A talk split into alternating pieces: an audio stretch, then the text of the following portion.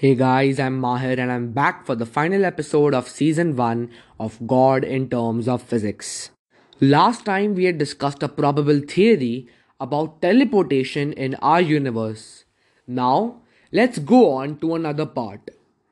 Today, we shall discuss in deep detail on the principle of superposition.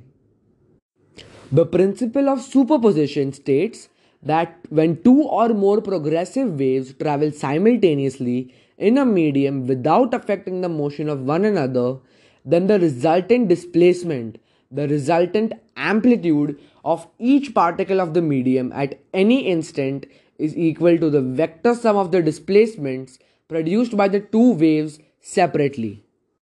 Obviously, we know that a particle has a dual nature. It can exist as a particle and as a wave. So, when it exists as a wave, it shows this peculiar principle of superposition. Now, suppose we have two waves.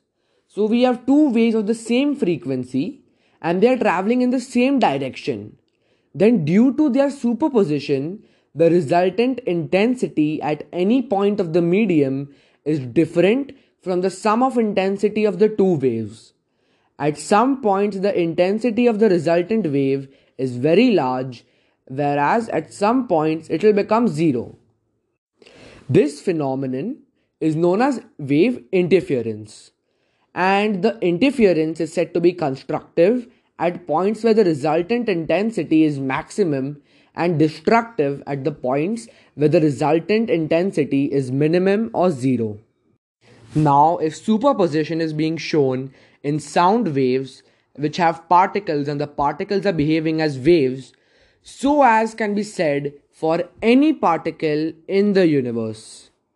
Establishing this fact, now let's go back to what we were initially discussing. We found out that God may exist in the form of a black hole or a singularity or the energy at the center of the universe a dense mass or a nucleus, and that contains and controls the quantum fields around us.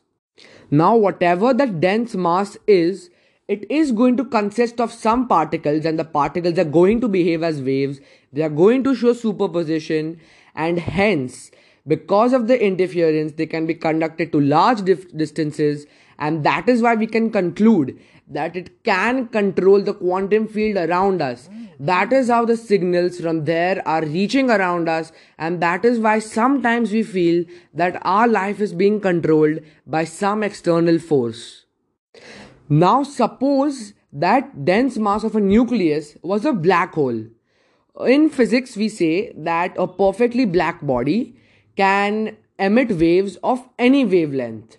So, that is why a black hole is the most probable thing which will be existing over there because as it emits any wavelength ka waves so that is why we can say that it can control any quantum field anywhere in the entire universe.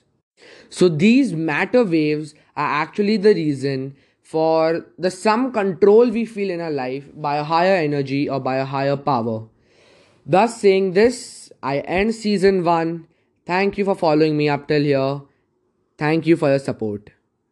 And be sure to catch my next podcast, which is going to be based on time travel and super speed in humans. Thank you so much.